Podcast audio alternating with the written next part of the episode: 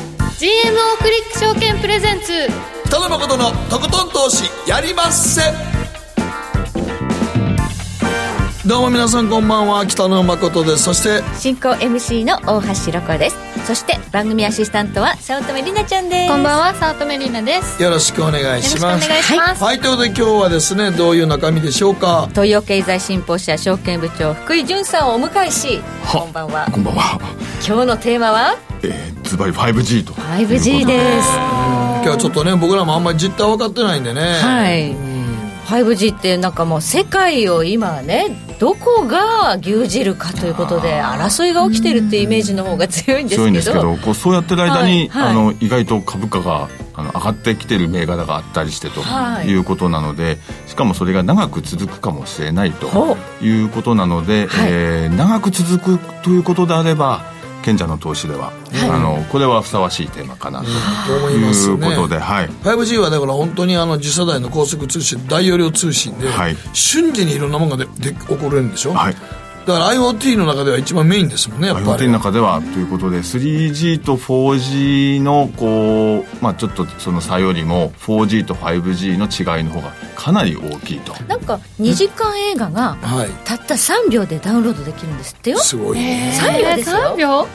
もう今までだったらじーっとおーダダウウンンロローードドがもう待てないみたい初めてのパソコもうンええわみたいな初めてのパソコンン買った時なんか、映画ダウンロードしようとかしたらどれぐらいかかんねん2時間映画をダウンロードするのに何時間どれぐらいかかんねやろと です思ようねそういうレベルでしたそれがいよいよおー 3G と 4G は7倍ぐらいだということですけども 4G と 5G は100倍違う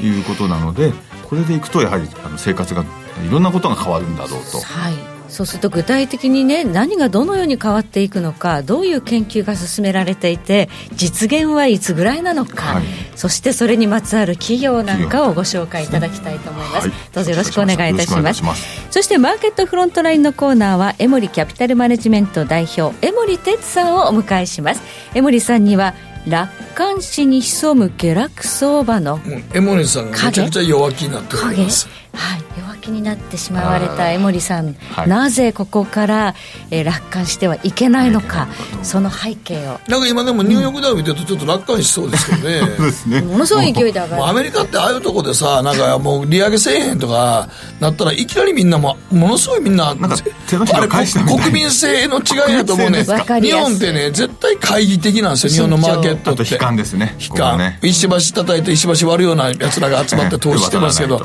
らアメリカはもうすぐそれが「おおええやんええやんそれええやん」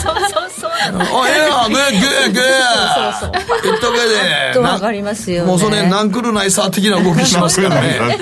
沖縄人のような人アたメちリカンってすごいなっていう感じがね。アメリカンってすごいなと思いますねあれ見てるとね、はい、でもこれはもしかしたらということでということですかはい、今日は江守さんにね、はいじっくりと伺っていきますそして今日の皆さんからの投稿テーマ携帯電話皆さん使いこなしてますか使いこなしてんのかねみんなようわからんわ携帯、まあ、スマホと言いますスかマホはいですね、うんともちろん今でも若い子たち喋れへんしね音声として、えあーもーう通話というのはまああまりもうそうそうですね電話っていう感じじゃないですよね今いやい携や帯これはもう電話じゃねえよ電話じゃねえよ 電話じゃねえそう電話じゃねあんえまりよかけないよこれだからなんかいろんなもんが詰まった精密機器やかそう、らはいでうそうもう LINE でもねえよみたいに言ってますからも今のわ今の若い子たちは喋れへんやろ喋らないですねうん、いやだからあの最初に会社に入ってきた新入社員の子たちが電話になる時ものすごく緊張しようねあーわかりますもうコミュ力がねあのもうええもうぜもう全部あれですもんね電話という感じじゃないですもんね、だからみんな電話って出るもんなのみたいな電話に出ないと困るんだけどでも社内の中では電話が当然かかってくるし、はいやっぱりポイントポイントでね LINE でやってたら長なるから仕事の話なんか、それよりも喋った方が絶対早い早い喋ったのが高速通信やねんから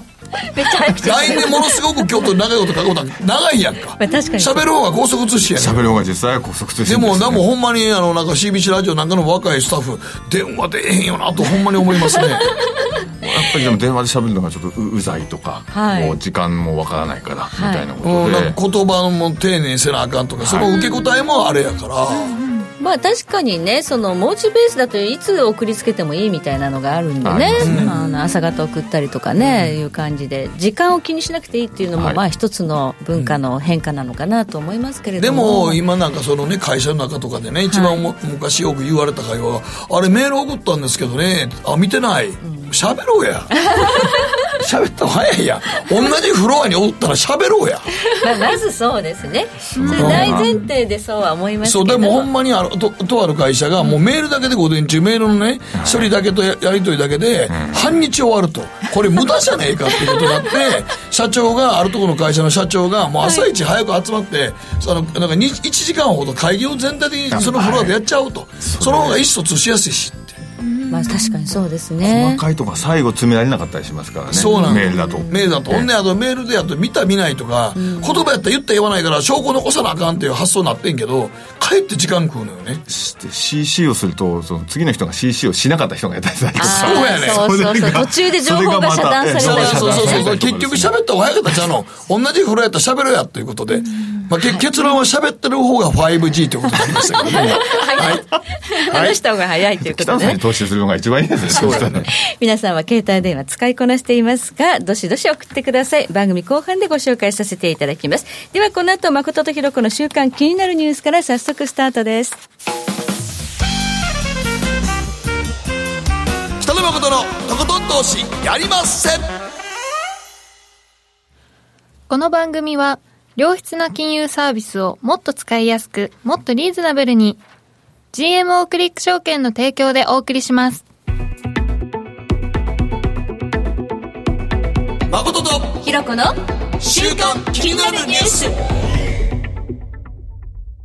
さて、ここからは今日一日のマーケットデータに加えまして、この1週間に起こった国内外の気になる政治経済ニューストピックなどをピックアップしてまいります。まずは日経平均。え今日は29円61銭高、2万飛び874円5銭で、6銭ですね、6銭で取引を終了しました。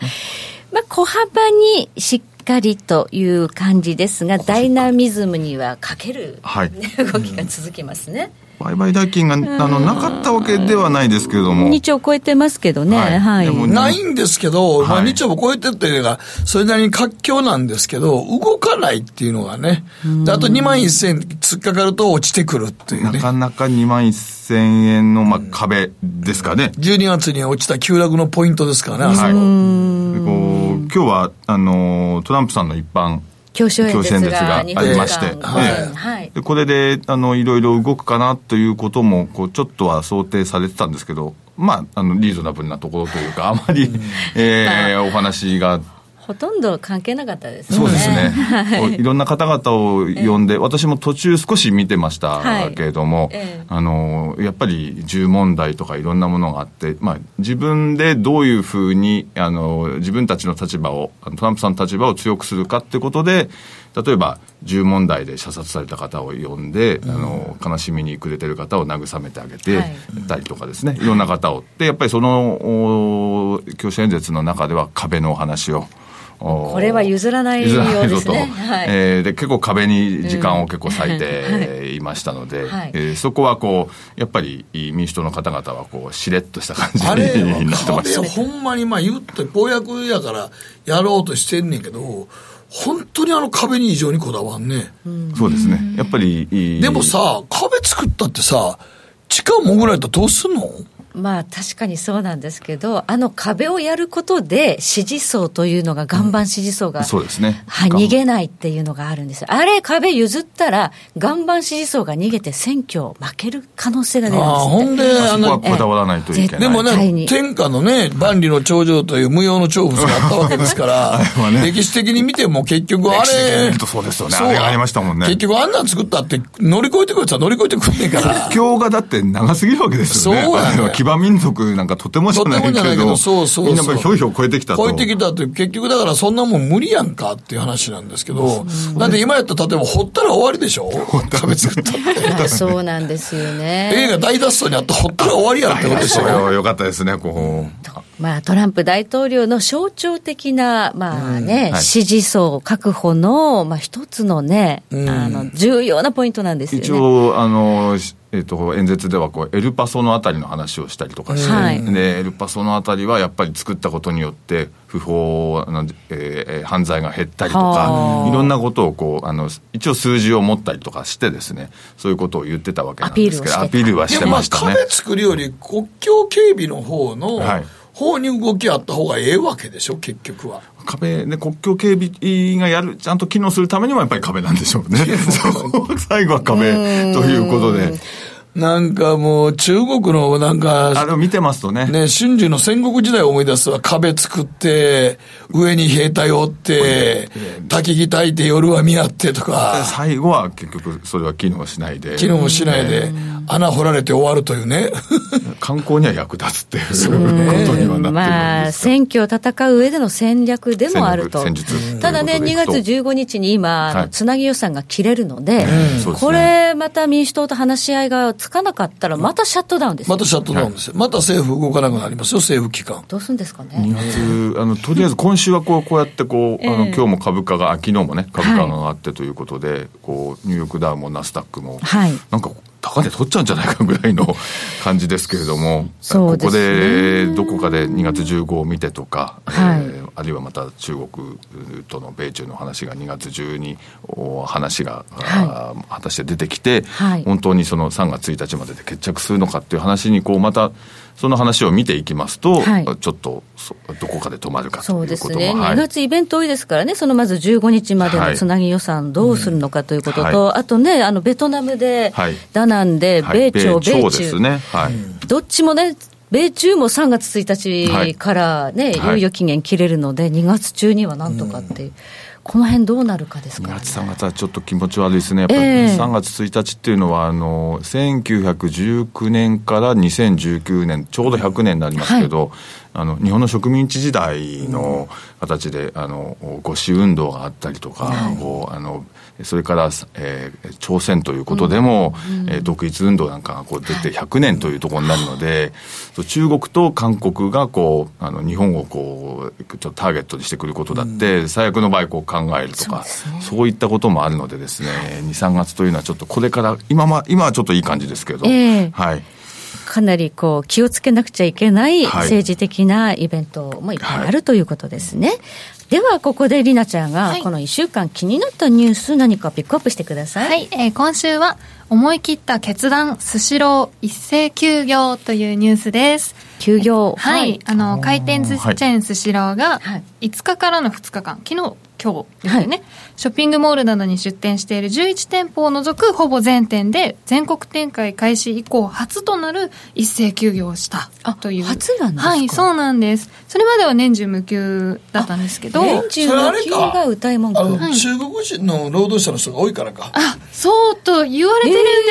すが、一応春節やもん。そうなんですよそうなんです、えーそうでもない昨日から春節とはいちょっと待ってください、日本の企業ではい年中無休を歌ってる会社あが、ですよ春節を意識して、旧正月、はいじゃあ、それで労働人口の中に中国人の人が多かったら、春節休みたいってやっぱ旧正月やから。本来なら、いっぱい日本に来たりもするから、余計追ってほしいねんけど、そうですよねやっぱり旧正月はすごい一大イベントやから、はい休みたいってことでもうじゃあ休もうってことでしょ。でつまりそうなんで、すスシローといえどもその中国人労働者の方がいないと回らないってことでしょ。えーそうみたいなんすで、みんなで休みたいってことでしょ。やっぱ春節やのに働いてられんやんかみたいな。えー、じゃあちょっと日本企業でありながら労働形態はやはりもう中国にかなり依存せざるを得なくいや、てでもだって日本でだから、それからさ、移民国家やって言ってるやん、ももうすでにそうなう。んでな、なんか、あ安倍総理はそうですね認めてないけど、世界第4位の移移民国す家そってうで言われてすんもうねんかすらで。にそれのルールをきちんと法制化しましょうっていうのが今のなんかね流れでもしょうがない。規国会で定やるもうてるし、ね実際成り立たないし、そうやないと。じゃあ今後ねその中国だけじゃなくて、はい例えばねあのイスラムのムスリムの人が増えたら、はいもうラマダンの時はちょっとお店を お店ではちょっととかいろいろそういうことですよね日本じゃない か俺ももみたいスなポーツジムでいきいきなり拝まれたことあるから、俺に拝んだのがまた違うねんな。あの方向に拝まれ る。俺最初なんかスポーツジムとで休んでこうやってコット呼んだら急に。お子さんにご高がさしたわけじゃないんです急に前にこうやってね。ゆ夕方ですかやっぱり夕方、夕方、夕方です。夕方です。夕方ですね夕方です。そっちの方向に、はい太陽が沈む方向に、なんか俺のちょうど向こうにそっちやって、俺がたまたまそこでぼーっと、あの、ミネラルウォーター飲んでたら、もう、とうとう俺もそこまで来たおー人おーおーどうしようかなと思って。そうじゃなかったんですねここまでお構いなくても俺じゃなくかった。はい。でもまあそういうふうにこう、ちょっともう日本もね、だいぶ、まあ本当に移民国家っていうところまで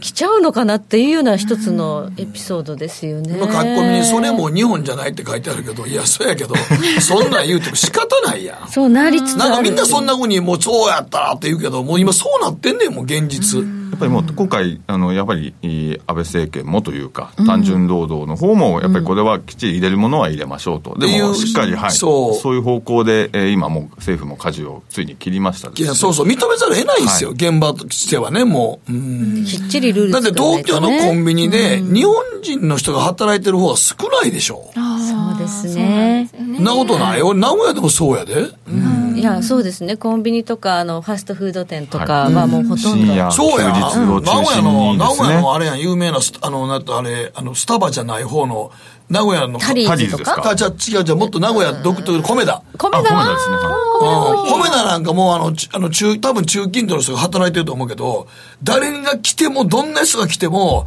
タバコ吸うかって必ず聞 く。あれは女子高生にも聞いてたの。すぐ言うと問題やろと思って。女子高生歌うと、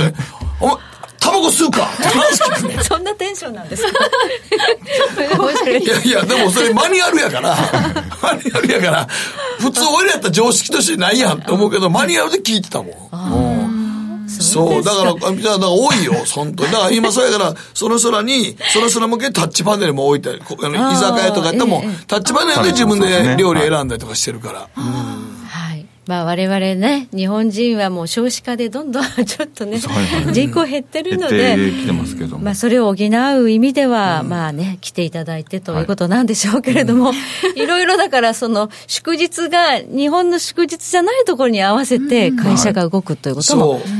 もうそれはもうそうせざるを得ないところに来てるってことで中す連休とかね。どうするんですかねはいはい。以上、誠とひろこの週間気になるニュースでした。この後はマーケットフロントラインです。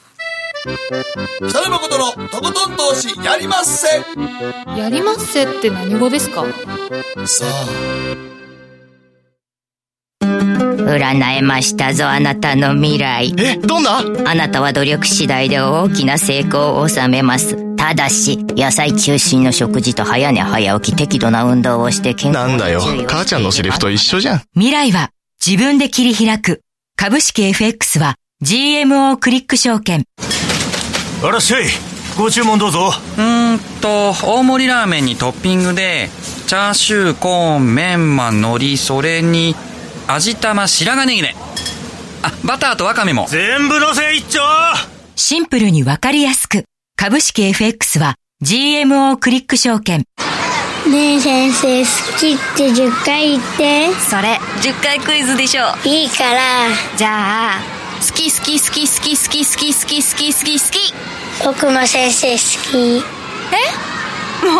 もう思わず笑みがこぼれる株式 FX は GMO クリック証券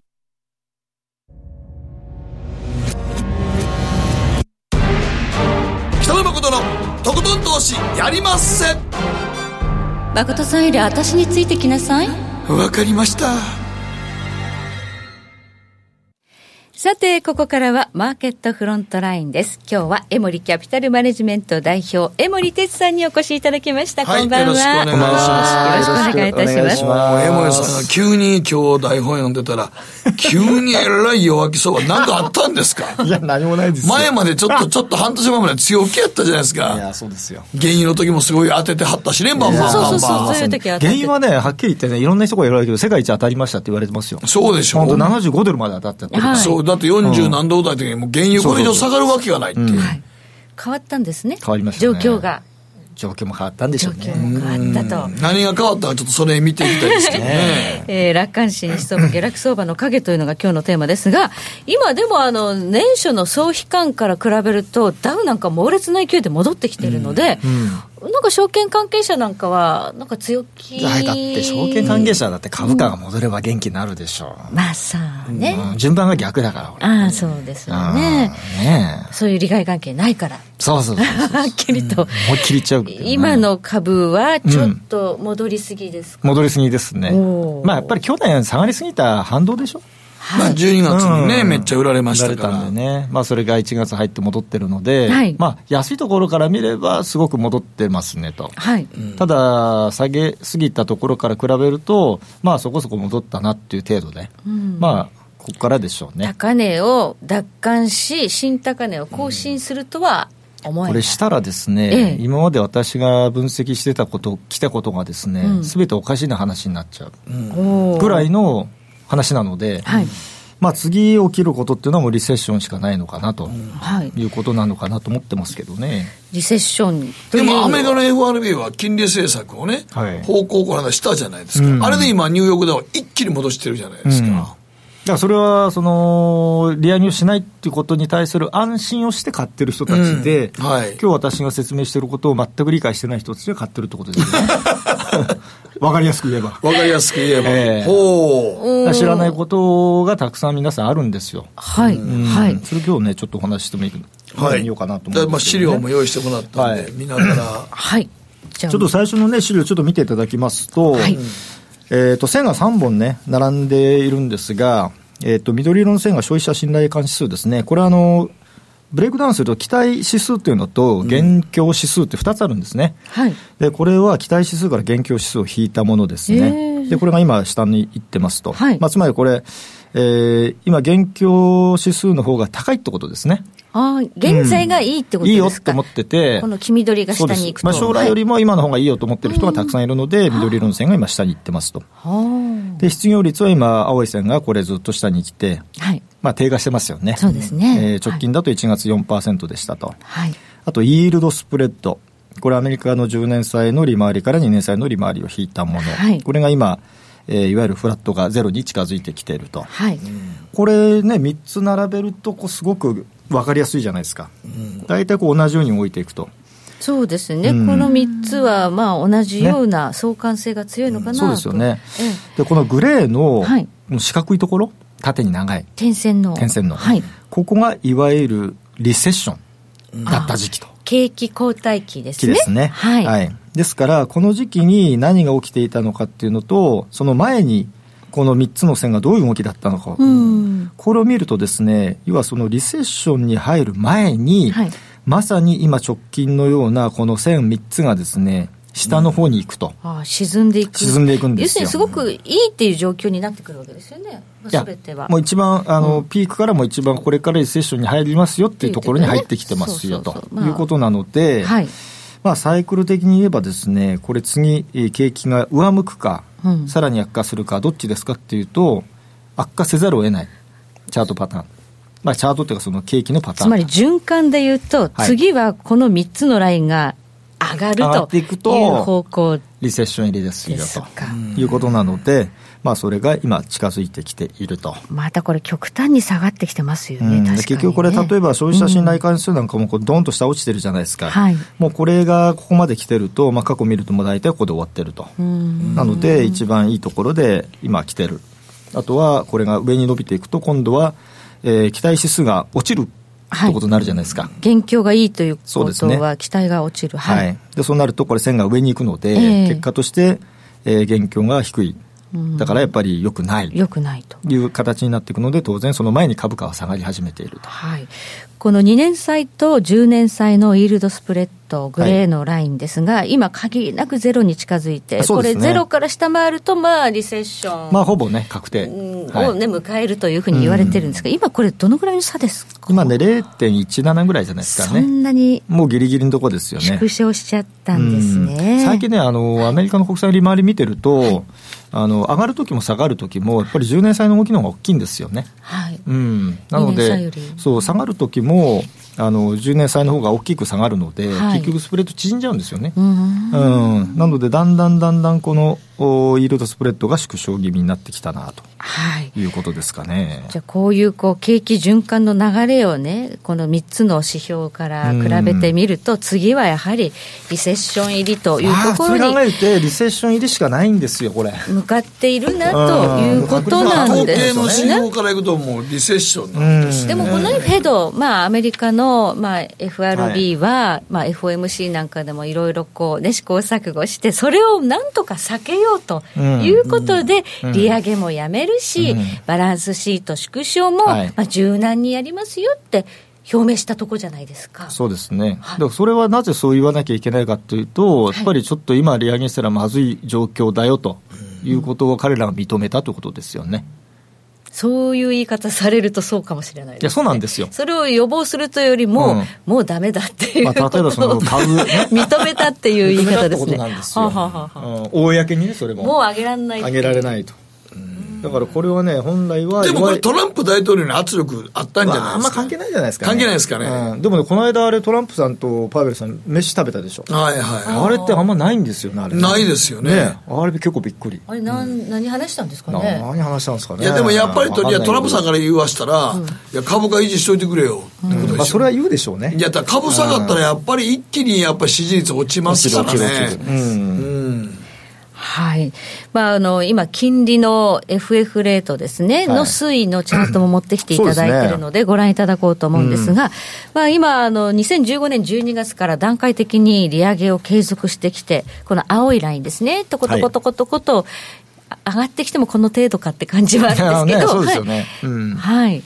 これが止まっちゃうかもしれないっていうのが、そうですよね今後の1月のそうそうそうそう FOMC でしたね。まあ、結局あれ、ね、あのこのグレーの点線見ていただくと、ここがちょうどあの利上げをやめて、ちょっと利下げに入ってる、あで上のその青いああと緑色の線ですか、見ていくと株がきれいに下がってるでしょ、あ、これ、利下げしてる時期でも株下がってるんですうんか、結局やっぱり株価が下がりますよと、ははで利上げを一回やめますよと、でも株がやっぱりそれじゃ止まらないんですよね、株の下落がね。あーで株が下落してあの利下げをしてもやっぱり株の下落って止まらないと要は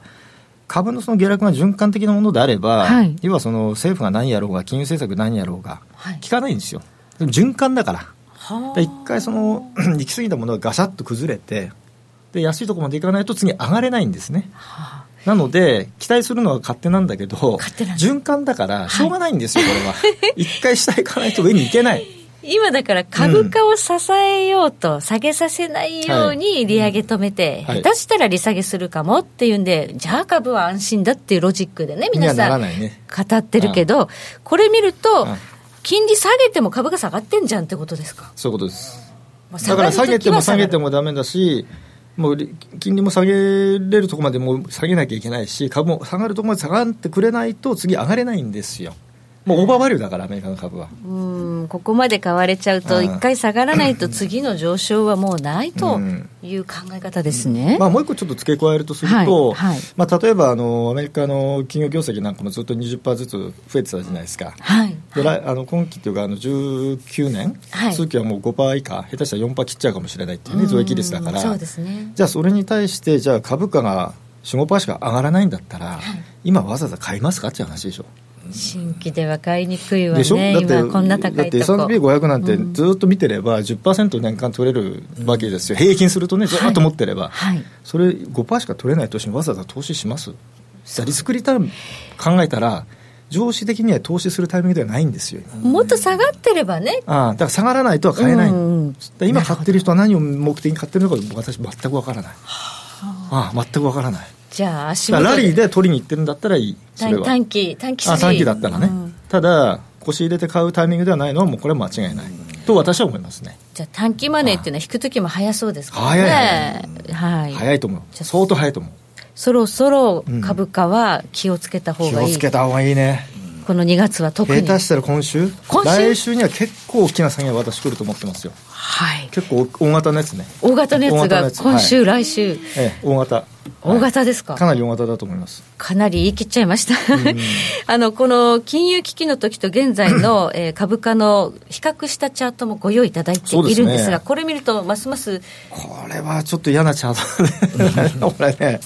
自分で作っといてねこれはどういうチャートか教えてください、はい、これ青い線が金融危機の時で下の横軸見ていただくと、はいこれあの2006年から2008年までの3年間のチはャいートです、 2006年はい8年というとサブプライムからリーバンショッまクでですのこの3年間ですね、はいで緑色の線がこの横軸は上段で見ていただいて2017年から2019年まで今年いっぱいまでの3年間のチャートはい年初からこう綺麗に合わせたらこんな動きになってますねっていうなぜかですね道非常に似てい中るですね今ね、まあ、必ずこうなるってわけじゃないんですけど ね。で一つ似てるポイントとして挙げておくと、例えばその青い線、えー、と何でしたっけ、えー、と金融危機の時のはい2007年の2月に1回高値をつけてはいでサブプライムローンの問題も出てたのに、もう1回2007年の10月に高値をつけてるんですよね。ありましたなぜかねサブプライムの後にもう一回上がっちゃうんですよでねもうすでに問題が顕在化してるのになぜか株が上がっちゃった、じゃあ今回どうだったかというと2008年の1月2018年の1月に高値をつけて、はいで一回ガシャッと落ちたでしょ、 2018年ね、その1はい月の雇用統計が良くて、あとビックスショックが2月ねに来ねてあってね、はいでどんどんと落ちたと、うんうんはいでもそこからもう一回10月まで上がったじゃないですか、去年10月ちょっと超えたんですよ、超えたんです高値なんです、はいこれ結局あの例のガーファとかファンゴだっつってね集中的にそういったところにだけお金がいってハイテクで上がっちゃったと、これはね完全に作られた相場でしたねはあやらなくていい相場だから本来は昨年の1月が高値であるべきだったでこれは、えー例えば世界の株価指数だとか MSCI とかね、はいあとはその景気のサイクルまあ例えば OECD の景気先行指数とかこれも、えー、と2017年の12月が高値なんで、ピークなんで、もう大体去年の頭が景気も株価もピークなんですよ、実は。だからそれを結構分かってない方がいまだにやっぱ多いですね見てるとねでもなんかでも今のニューヨークダウの戻りは、ちょっと一過性のリバウンドですはちょっと戻りすぎじゃないですか。だからやっぱり下がりすぎてるからああ、うんそうか。 12月にうんあれも異異常だったじゃないですかまあちょっとあの下げはちょっとねあれはねおもうやりすぎ、うんやりすぎでしたねうん叩きすぎ叩きすぎそれの反動ですよ反動でも今、うんやっぱりそれも戻りすぎ戻りすぎでしょうね、少しね。思ったよりも戻っちゃってます、正直。まあ、2万5000ドル、ダウでいうとね、2万5000ドルまで行って、まあ、いいとこかなと思ってたんですけどね、ちょっと今、300ぐらいまで来ちゃってるでしょう。ちょっと戻りすぎですね。はい。そうするともう今週来週中に再下落まあ、した方がいいでしょうね。まあ、すまあ、しないとちょっとおかしいかなって思ってるぐらいですね、私は、正直ね。はい、うんということでやはり景気循環論的に言うともうリセッションに向かっているという流れのでも中もでうそうです。入り口にはもう入ってますね。この株価はちょっとまた、今ここから買う材料としてはもう収益率の伸びも鈍化してますよもとう、それは絶対ね、もう伸びないと思う。ね。となってくると、まあ、株がね、もし下がるなら、ここからいいのは、金じゃないですか。いいですかゴールドどうですかゴールドいいでしょね、ずっと強いってね、あの、上がる安すぎるっていうふう上がるにって去年おっしゃってて、確かにもう去年8月にそこを入れて、そう。今ガーもッうだからと。、原油と金に関してはすげえ戻りましたもんね。ものすごいね戻りましたねそうそうそうそう。まあ、やっとね、あのー投資家の買いがね、戻ってきたって感じですよ、結局、去年は株が途中まで10月まで良かったんで、そこは、あの投資家は金全部売ってたんですよ、ただやっぱりあの10月以降、株が下がったところから、あの ETF の買いなんかがね、特に欧米の投資家中心に買いが入ってきましたよ。はいはいはい。ということで、去年は、なんと、史上2番目に中央銀行、各国のね、ロシアとかカそうそザうフスタン、そういう中央銀行が金の買いを増やした年だったんですって。うんこれね、どういうことでロすかシアがね、やっぱりあのやっぱドル持ってるのは不安なんですよ、もうドル止められちゃったら終わりだし、うん、やっぱりあの米債も全部売っちゃったでしょ、もう。そう、ね去年、ロシア、アメリカの国債、かなり売ったんですよあーでアメね。リカ絡みの資産、やっぱ持ちたくないって、まあ、金はね、どこでも換金できますんでね、はいはいやっぱり金持っておきたいっていうのでね、もうずっと買ってますけどね、はい、あとカザフスタンとかね、はい、で逆に売ってるのがトルコとはい、ベネズエラ、今なんか危機がね、ベもうネ去ズエ年ラ問題にななんっかた特に国がトルコとでしょ、ではい今年入ってから問題になったベネズエラでしょ、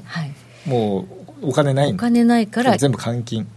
金金を売りです、お金にお変金えに変えててるるというはいはい結構これ見てるとその国の財政状況がもう全部わかりますね、はいはい非常に厳しくなってるはいはいゴールドはこのままの堅調試合は続きますか続くでしょうね、やっぱり金利が私はやっぱり上がらないと思ってますんでね、うんまあ、ドルは少し強いのかもしれないですけど、あの普通こう、ユーロとドルの関係で、ユーロが強い時って金上がりやすいじゃないですか、はいはいで今、ただユーロはあのご案内の通り、ちょっとヨーロッパがね、景気とか、あの政治でガタガタしてるんで、なかなか上がりづらいんだけど、まあ、それも置いといても、やっぱり金利とか、あとその地政学的リスク、政治リスク、まあ、米中貿易戦争とか、まあ、トランプさんの、ね、政権のまあごたごたとか、まあああいうのでやっぱり金が変わりやすい状況がありますので、結構ファンダメンタルズ的には、もう相当しっかりしてきてますね、金にとってはね。不確実性というのはなんかますます高まってますね、あのやっぱりももちもっといった方がいいと思ってる投資家はやっぱ、ま、もうかなり増えてきてますうね。そういう時はやはり金ということ金でですね世界の中央銀行もものすごい勢いで金を今買っているというまあのが、金の中央銀行は買い出すけど大体不景気ですけどねそういうことですねうんそれはね今まで歴史上そうですから不景気っていうことになるとね原油はどうなっちゃうんですかこれで原油はあの去年まで私ね強気だったん強気でで急に弱気になっちゃっ たね。そうです急に弱気になっちゃった急になっちゃった。あんた44ドル台から買え買え言ってはったじゃないですか僕も一回買いましたよあよかったでもね、70、ね、何ドルまで行って、そうそう、す来まごしいたからなと思って、ねあしばらく、お今さん予定がしばらくずっと揉んでましたけど、上から急落しちゃってねげる後はそうそうそう。まあやっぱり株ですよね。株がやっぱり下がっちゃってね。今一緒に下がったっていう。そうそうはいまあ、やっぱりアメリカのシェールオイルの生産量増えちゃって、政治的にこう、あの少し下げても大丈夫だみたいなね、うんちょっと中間選挙もありましたでしょ、はいはいやっぱり原価格を押し押し下げたいっていうんでね、あのそういった政治的な要因もあって、下がってからもちょっと戻りづらくなっちゃいましたね。ええあと、アメリカなんかはものすごい勢いでシェール掘ってますね、う今。んまあ、あの生産効率、はいまあ、リグあたりの、ね、生産量、これちょっとチャート見ていただくとね、はい分かりやすいんですが、これ、線が上に伸びてますよね、まあ、これはリグ1期あたりの生産量が増えてるということで、生産効率が上がる、まあ、つまり生産コストが下がるということですよね。ですから、なんか去年なんかね、あの生産コスト65だとか70ドルだってね、言ったとのが、今もう、ね、下手したら40ドルだとかね、なってるでしょ。はいとんでもないですよね生産効率、技術が上がったんでだっすてね。いうね。だそうなっちゃうと、強気になれないですよ。だってね、それで作れちゃうんだから。そうですねう。んだから、オペックがもう減産減産って頑張っても、アメリカがもうそれ。もうじゃんじゃん作るし、じゃんじゃん作っちゃうだって今年のシェールの生産量の伸び方って、今年のオペックの減産の120万バレル超えちゃうんだから。じゃあ減産意味ない。聞かない。ですね、うそれなのに、世界の経済成長率とかいう見通しは、下方修正されてるやっぱりなってきてるね。はい。だからやっぱ全体的に、これで石油の需要も少し伸びないって話になっちゃうとね、はい。あのバランス的にはやっぱり需給緩和気味かなと。ちょっと原油価格は上がらない。上がりづらいかなって感じでしょうね。まあ株が下がっちゃうとね、連動するんでね。じゃあ株と原油は今弱気。弱気ですねゴールド強気と。強気ですねいうことですね。はい。はい。えーここまでマーケットフロントライン、江森哲さんに伺いました。北野誠のとことん投資やりまっせ誠さんより私についてきなさい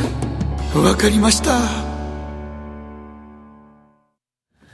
GMO クリック証券の CFD では、日本225や米国30など、世界各国の主要な株価指数、原油や金などの商品、レバレッジ ETF、リート ETF、外国株など、世界中の金融資産を買いからも売りからも手数料無料で手軽に取引することができます。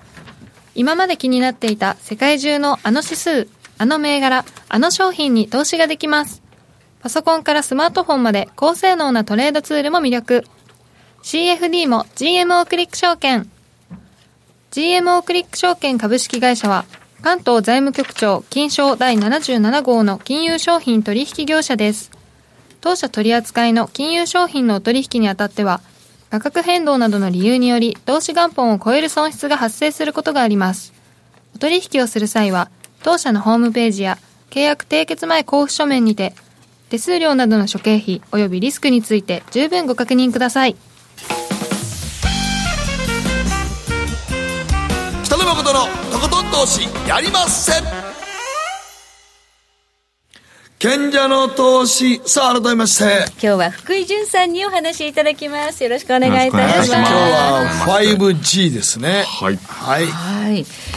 ものすごいインパクトになるみたいですねやっぱり、えっと、昨年いろいろ株価が落ちたりして、あのこういろんなこうテーマが出たり、あのどんなテーマがみたいなことがあったんですが、ええはいえーここに来てあのお投資家の皆さんもリスナーの皆さんもご存知の方も多いと思うんですけれども、えー数少ないかもしれませんが、えーあ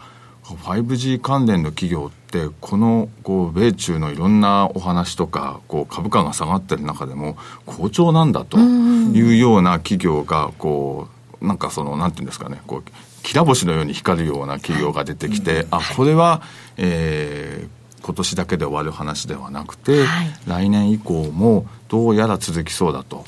去年から 5G、えー、一昨年も言われてたかもしれませんけども、まあまあちょっと福井さんその話は一遍置いといて、5G っていうのは一体どういうもの一体どういうところかなっていうところですかねそこから行きましょうそこからはい、 5G はまず、あれですね、えーもう通信規格の第5世代という言葉があるので、今我々の持ってるスマホは 4G なんですこれは 4G, はい 4G 4G という第4世代なんですよはい。で、ちょっと前までは 3G だったんですけど。ガラケーが 3G ですねはい。で、あの、3G と 4G はどうか違うかと。まあ、一番簡単なのは通信速度で多分言うのが一番わかりやすいと思うんですけど、えーちょっと前の 3G と今の 4G でいくと、通信速度が7倍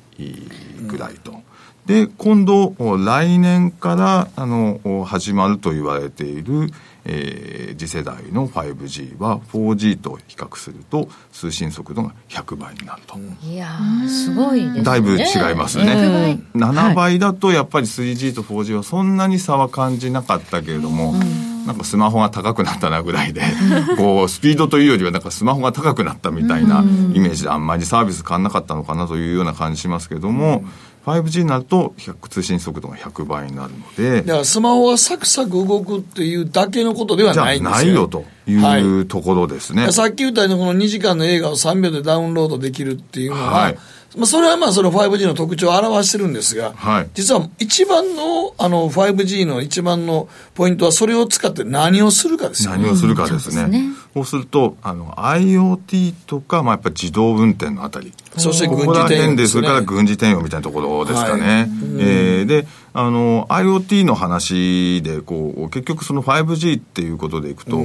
同時に、えーたくさんのものに接続できるという特徴があると。おどういうことかというと、えー一数で言いますと1平方キロあたりで、えー100万件のネット接続が可能になるということなのへで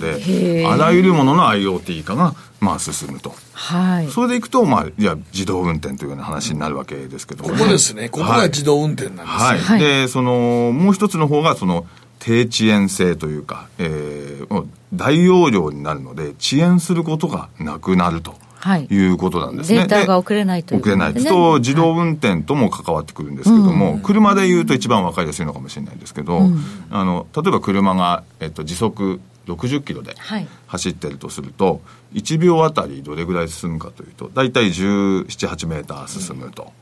なんか事故でも起きそうですねですよね。うん1秒ちょっと、あるいはもう何かこう、よそ見したらっていうのはよくありますよね。何かが遅延するとねはい、でこれがデータの話に、えーはいこう話をこう変えると、はいえーもし0.5秒データの受信がやり取りが遅れると、うんそこだけで8メートル移動しますので、うん当然その0.5秒を遅れるだけで8メーター変わるわけですから、はい当然重大事故の恐れが出てくると、はいしかし 5G だとはい1000分の1秒ぐらいにしかデータ遅延がなくなりますので、ほうはいそうすると、えー8メートルのその事故のお話というのはわずか2センチになるおとーいうことなので、車にデータを送ってというはい遅延がないと,、ということがまさにだから IoT 正確になるわけですそうよると自動運転として可能だと可能になってくるとこれはソフトバンクやりましたもんね実際はいでこううん株価がニュース出てましたよねはい、1月にあの株価が下落して上昇してなんてこうやってる間にですね、実は 5G の話がこう密かに進んでいて、えー走行中のまさに、えー車同士でデータをやり取りするその車車間通信って車車間通信ってやつですね、えそれであのこの1000分の1秒以下の低遅延通信っていうことで、世界に初めて成功したということでだか発表らをしてましたので IoT なんかでも、あらゆるものの家電を同時に動かすことができるってことですよね。そういうことでいくと、当然その、いろいろ、あの、おネット企業もやっていたような話が、もう、その家庭用から何からどんどん変わっていくということが、いよいよ現実化、あの、してくるということが言えそうですと。もうお家がもう勝手に動き出すみたいなねうわすいませんね ぐらいの勢いですよ外からコントロールしてね電気もつけてくれる、はいお風呂も沸かしてくだかられるし自分が何時に帰るよってなった時とかにも、もう、お風呂何時に沸かしとこうとか、あ部屋の中温めとこうとか、床暖やっとこうとか、そそんれなこがとですよ全ね。部 IoT です全ね部スピードがこう変わって、あのそうそやそこまで遅延みたいなのがこうケファーのスイッチへへとことか、そんなんも OK です。全部やってくれるっていうね、そうするとそれを牛耳ったところっていうのはものすごいこういろんなことが可能になるわけですから可能になるということですねそこでまあちょっとね今問題になってるのが、ファーウェイとかがねあのここをシェアを取るのかあるいはアメリカがシェアを取るのかということで、ハッキングしたら全部コントロール可能みたいな、ちょっと怖い技術でもあるっていうだからまあまあ、のね。弱点っていうかうん 5G の弱点弱点ですねはい、はい、こう 5G の弱点ということでいくと形本当にその軍事の,、あのその今、えー、ひろこさんもおっしゃったしそれから誠さんもおっしゃってたけどそのハッキングされたりとか、ね果たしてそういうことがないような形で進むのかどうか、こう西側であればいいのかもしれないですけどでもまあ、中、あの、その自動運転なんかも、やっぱ、ハッキングの恐怖ってありますからねで。すねコントロールされちゃうと操られちゃうっていうことですそよう、ねだから自分が車をどうのこうのじゃなくて、勝手に車同士をぶつけることができるっていうのが、5G の怖さでもありももしかしたらこうね100 1キロ先からもう全然車がこうあの2台しか止まらなくてああ止まらないみたいな形でハッキングされてぶつかるのを瞬間まで見るみたいな、そういうことだって怖い話になりかねないですよね。まあね、それがね、あの、覇権争いという形で今世間を賑わせているというのが、まあ一つあるんですが、はいまあ前向きにいきましょう。前向きにということですね日本のこの 5G 実用化っていうのはいつぐらいになるんでしょう、はい、あのーもうアメリカではあの例えば家庭用ですと、はいあのー去年の10月ぐらいから、はいもう実用化されてきていてーであのーベライゾンなんかがもう10月からブロードバンドサービスも家庭もうカリフォルニアとかにも入ってですね、はいえー全州ではまだないみたいですけどもあのカリフォルニアのお中心にしてもう入ってきて、うんでこれはベライゾンなんかで見ますとあのベライゾンがケーブル会社からお客さんを選ぶために、大こう高速の通信でやれば当然ネットでいろんなものが見れるようになりますから、うんケーブル会社からお客さんが、あのこうというような感じでもう進んでるんですけおどー日本でも、まあ、どうやら20年ぐらいオリンピックの年。オリンピックのええ年ぐらいから、まあえーどこもは例えばやりたいということで言ってますし、はいえーこれがだから今年のところまで前倒しされるのかどうか、えー基本的には総務省は20年というふうに、あの言っていますので、うんえーオリンピックパラリンピック前までの実用化が、まあえー視野かなというところで、でまあ、でも今年9月初めにプレサービスを実施するとどこも言ってますので、はいここら辺でこう、えーリスナーの皆様我々にはこうちょっとこういろいろ見えてくるのかなという感じでしょうかね。ただちょっとまああのね、5G の電波自体は直進性があの、はい悪いんですかね、なんか。言こわうれいうてこまとすでいねくと、あの、5G の弱点として。電波が届きにくいっていう可はい。能性が促進性が、ちょっとこう、えー少し、えーなんて言うんでしょうかね。せ専門性があるかもしれないんですけども、直進性が悪いから、電波が届きにくい。届きにくいんですかはい。エリアの解消を、こう、進めないといけないと。ってことは新しい基地をやたら作らなあかっはい。設備投資はかなり必要なんですね。ね、ということでいくと、基地局の設置がかなりこう必要になるた。ということは基地局設置できる企業が強い。強いということで、やっぱり設備投資、体力の部分も出てくるということですよね。はい。そうするとまあ当たり前ですけれども、はいまあもともと今インフラも持ってる持企ってる業。と通信企業通信企業どんなですね企業がということになると、えーまあ、やっぱりどこまであったりソフトバンクだったり、KDDI だったり KDDI、まずこの3社ですね。はいあとでも、まあ、基地局解消問題ってありま解すよ消ね問題ありますね。そうすると、工事関係でいくと、はいまあ、例えば、えーコムシスホールディングであったり、はいあるいは、まあ、共和エクシオであったりという形で、えー NTT グループ関係でこう昔からこうドコモさんと NTT グループさんとこう強かった、あのはい関係が、えーまあ、やっぱり結びつきが強い会社というようなところがあの一つありますね。はいであのまあ、基地局ということもありますけど先ほどこうあの電力もまあ使うみたいなお話うんしてたかもしれませんが、あの電力を少しあの、まあ、電力をいっぱい使うということになると、省電をしないといけないと、はいい、うことでいくと、まあ、パナソニックであったりとか、まあ、GS ユアサであったり GS ユアサーはいはいバッテリーのこととかね、はいうん安率が今すごい上がってますよねそれなんか決算が注目されてたようこですね、こでいくとその、どうやら本命は私的に言わせていただけるなら、まあ、やっぱり安立とお村田製作所あたりなのかなと。で安立がまさにその、お月末31月ですね1月に決算を発表した時に、えー 5G 関係はまあ今来てますよということで、えー決算説明会ではあの自分たちが今どこにいるかっていうようなところで、はいえー2024、5年ぐらいまでのイメージをあの説明会でこう言ってたんですね、はいそうするとまだやっぱり始まったばっかりだとまだいうことで、はい、伸びしろがある伸びしろながっていうイメージですね。これこれからじゃないですか、はい、安立はその、まあ、あの結局そのお通信機能計測機器の大手っていうことなんですけども、ライバルが意外とその高いレベルを持ってるので、はいあのアジデントとかいろんなその、えーライバルは海外とかいるんですけども、はいそんなに参入ガンガンできるような会社ではないと。でそうするとあとそれから、えーチップメーカー例えばクアルコムとか、はそのサムスンとか、そういうところにもあのお納入するし、はいそれから例えばモトローラとかそういう端末メーカーとかそういうところもサムスンももうももちろん端末メーカーでありますけど、チップもサムスンなんか作ってますけど両方ですよね、それからさっき言ったベライゾンのような、そのオペレーターのようなところと、こういうようなその各企業のところに全部その供給ができると安立の安立のそのお機基器地がですね、はい基地局に強いって書いてありますもんね、海外でもこれ高シェアなんですいろんなことをこうあのやるときに全部のこう段階ではい安立のものが必要になるっていうことなので、はいちょっとこの1週間ぐらいあのちょっと株がすっ飛んでますええよ。そうですねちょっと 企画の段階でね、ここまで飛ぶとは思わ なかったんですけれども、おっとっていうはい少しその長い目で見ると、今年中にはどうやらその終わらないと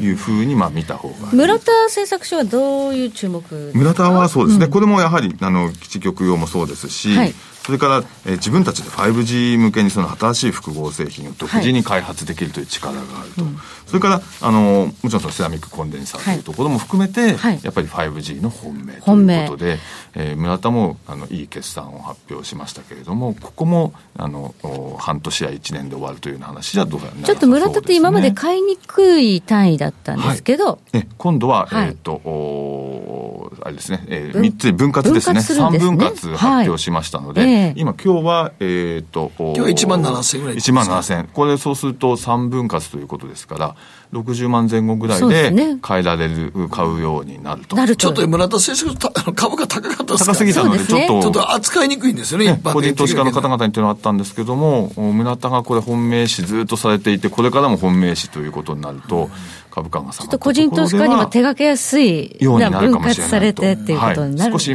もうちょっと上がってしまうかもしれませんけども、中期的に見たいなとなるほどちょっと 5G 関連は注目ですね、はい、時計の針は11時22分回っていますさらばことのとことん投資やりまっせやりまっせって何語ですかさバカモンお前は周りが見えてないまた怒られちゃったよ部長の前歯に自分勝手にするな大学生のノリはもう通用しないぞはいノリをどうにかしないとまずいですね部長歯にのりついてますよもっと楽しくもっと自由に GMO クリック証券エミさんどうしたの僕最近考えてしまうんです毎晩月を見上げるたびに僕の将来はどうなってしまうんだろうって同時に思うんですこの虚しい気持ちに寄り添ってくれる女性がいたら好きですでよくないシンプルにわかりやすく GMO クリック証券すると川上からどんぶらこどんぶらこどんぶらこって何桃が流れてくる音だよじゃあかぼちゃは天ぷらこ天ぷらこかな鳥は唐揚げ粉唐揚げ粉パパおやすみ置いてかないで頑張るあなたを応援します。GMO クリック証券。さてここからは皆さんからいただいた投稿を紹介していきます今日のテーマ携帯電話使いこなしてますかはいということで丸八番さんからですが私はまあまあ使いこなされてるんじゃないでしょうか最近ではなんとかペイというのを使っていて一度商品を買うと3つの会社が同時にポイントをもらえることもあるので嬉しいです近所のお子さんの話なんですが高校を登校拒否になって引っ込みになったと思ったスマホを使ってネット予備校や YouTube で受けられる無料授業を使って学校にほとんど行かず東京大学に合格してました、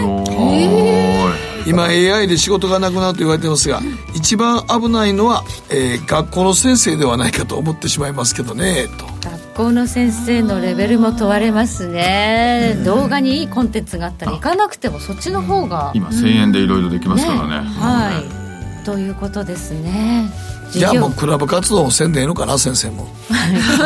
あれも結構負担みたいですからね大変やでそれはもう先生でものすごくブラック企業だと思うけどな働いてる時間考えたらねはいはい、はい、こちら朝さんからで、携帯電話は使いこなしています家には固定電話もパソコンもないので、携帯電話に依存していますボイスレコーダーとして使ったりスーパーでの買い物に電卓として使ったり、短波ラジオがないからラジコでこの番組を聞いたりと改めて考えたら電話以外の機能を使っていますねわらです短波ラジオをねなくても聞こえるようになりましたいやラジコは立派やったと思うなそうですね画期的やと思うわはい、まあ、どこからでもアクセスして聞いていただけると、試験もラジコに入ってますからあねそう入りましたねええええねここ入ってましたねははい、あともう固定電話お家にないって方もいますねいやもう圧倒的に多くなったんじゃないですかね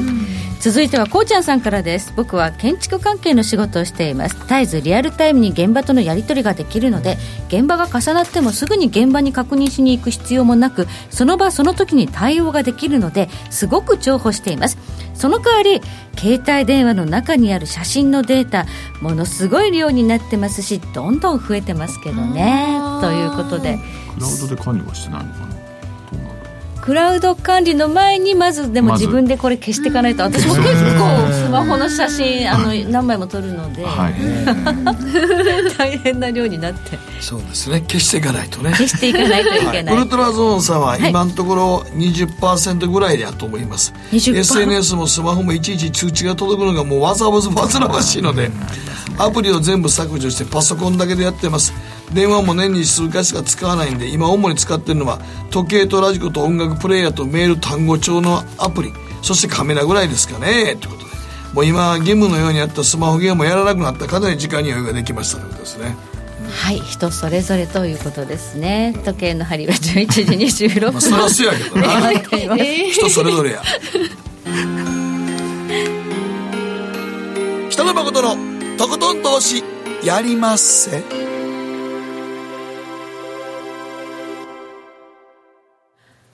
この番組は良質な金融サービスをもっと使いやすくもっとリーズナブルに GMO クリック証券の提供でお送りしましたさあ、ここで2月17日日曜日午後1時からのとことん投資やります公開収録締め切り日が8日ということで、明日、明後日にお申し込み締め切りますので、はい、えーぜひどしどしお申し込みください。北野さん、早乙女里奈ちゃん、私、そして武者良二さんをお迎えしまして、公開収録開催しますので、2月17日日曜日、ぜひ足を運んでください。お申し込みはラジオ日経イベントセミナー欄からお待ちしております。ではここで、えー今週来週の注目スケジュールですまた日本は3連休3連休かまた3連休ですね建国記念日がいよいよ来るねいよいよ来るこのあ なんか休んでる時には今危ない週です来よ週なんかあるって危今日の話でいくと下がるってことですかこここれで月曜日危ないね月曜日危ないですかうんちょっと東京休みだよそうそうですよ気をつけないと1月3日の朝ねえらいことがありましたから、 108円台とかねはいということでそんなんやったら今年のゴールデンウィーク一番危ない であれいやみんな危ないって言ってるから 大丈夫じゃないですかなりますからねでもあの時ポジション持ちたいと思ってないでしょもうもうちょっと整理して10連休なんかしてもたらもういやね楽しくない対応しようないもん楽しくなね FX はまあやれるけビクどビクで休んでもね別格が休めませんもんねそうなっちゃう気こ持のち後がね延長戦でもお二人にまたお話聞いていきお願まいしすどうもありがとうございました